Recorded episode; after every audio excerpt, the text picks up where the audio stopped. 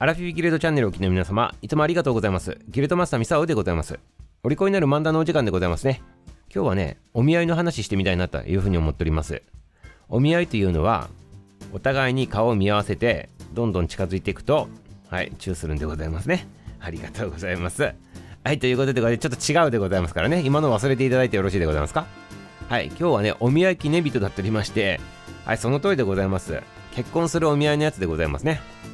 ということでございましてね、お見合いのね、記念日のね、由来についてちょっと話してみたいなと思っております。なぜ今日がね、お見合い記念日になっとるのかと言ったら、昭和22年でございまして、1947年ね、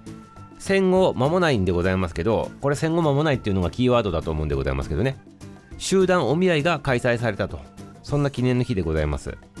そしてね、どこでね、集団のお見合いがね、開催されたのかって言ったら、これ東京でございまして、多摩川の河畔でございますね。まあ、多摩川の河畔っつってもいろいろあるでございますけどね、まあ、結構ね幅が広くてね20キロぐらいあるどこなのかちょっとよくわからんのでございますけど。とにかく多摩川のところでこう宮が開催されたということでございます。これ戦後でございましてちょっと意味があるって言ったのはどういうことなのかって言ったら、まあ、戦争中に男の方っていうのはね全部ねあの戦争に駆り出されていくでございますよね。そしてこの戦争によって結婚する機会根気を失ったあの女性の人たちもたくさんおるわけでございますよ。そして相手もおらんと。そしてね、結婚しとったとしても、夫がね、戦争に行ってね、戦死したということで、未亡人になる方も多かったということでございまして、まあそういった方々のため含めて、お見合いを開催して、自分の新しいこの伴侶をね、見つけるというね、そういう企画がされたということなんでございますね。で、これ誰が企画したのかって言ったら、結婚のね、紹介雑誌っていうのがね、この当時からもうあってね、希望っていうね、そんな雑誌なんでございますけどこちらが、まあ、企画したということでございます。まあ今風に言えば根拠を失ったりあの未亡人になったりしたその女性の方のね救済措置的なね感じのねイベントだとね捉えた方がいいのかもしれないでございますね、はい、そしてここのね参加人数でございますけどなんと20歳から50歳の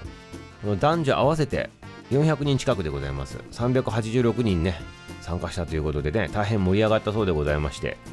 どんなシステムになったのかちょっと気になるでございますね。これというの調べによるとでございますよ。まあこの回が始まって気になった相手でございますね。この相手3人だけでございます。3人まででございますね。3人までに身の上書を渡すというシステムだったでございますね。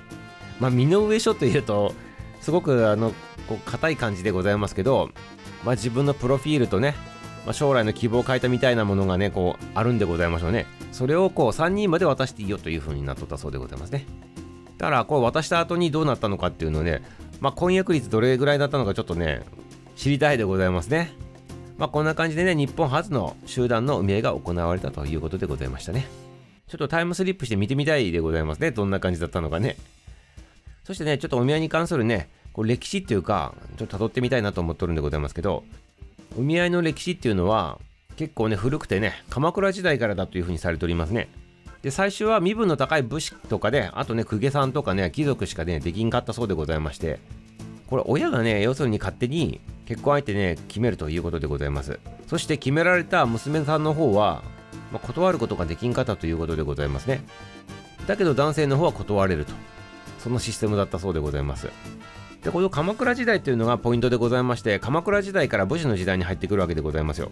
なのでこの家の結びつきでございますね。武家としてのね結びつきを強くするためにまあお見合いっていう形でね武家同士がこう結婚していくと。そういったねあの形になっとったということでございます。で江戸時代に入ってくるとまあこの身分の高い人以外にもね一般の人たちもね、お見合いするようになってくるわけでございます。ただその江戸時代においてもやっぱりね女性の方はねあの断れんかったということで男性が選ぶ一方だったということでございますね。で江戸時代のこうお見合いちょっと面白くてどういう感じでやっとったかって言ったら仲人さんみたいな人がおるんでございます。今で言うとね。この仲人っていう方がこの男性と女性のあの家の格式でございますね。この釣り合いを考えてでこの男性の方をねあのこう連れてね女性の家に行くわけでございますね。そして女性の方がお茶とかね出してねもてなすわけでございます。でそのもてなすね姿とかねあの言葉遣いだとか振る舞いとかを見て男の人があこの人と結婚しようというふうに決めたり決めなかったりするそうでございまして。ほんで気に入ったというね合図としてはねその場でね結婚しましょうとかねお付き合いしましょうっていうことではなく入れられたお茶をね飲んだりねお菓子を持ち帰ったりね扇子をあえて置いてねあの帰ったりするそうでございますね。だからお茶を飲まずにお菓子も持ち帰らず扇子も置いて帰らんかったって言ったらそのね女性の方振られたっていうことでございますね。はい。でこれねお見合いがね昭和に入っていってねなんとでございますよ。昭和の時代に入るとまあ昭和って言っても戦前でございます戦前。結婚のねこうお見合いの割合が7割以上になったということですごいでございますね。恋愛結婚が3割でお見合いが7割ということでございますからね。すごい割合でございますね。こうしてねこれ戦後でございます。戦後に恋愛結婚が逆転していくというねそういった形になっていくと。そしてねこれねもうポイントっていうかね転機なんでございますけど戦後にようやくお見合いした時に女性の方も断っていけるようになってきたと。そういった流れになっておりますね。はいいかがでございましたか、まあ、このお見合いっていうとね実はね離婚率が低いと言われておりますね。恋愛結婚するよりもね。なぜかって言ったらこれもね面白い話なんでございますけど恋愛結婚っていうのはきの好きの好きの度合いがね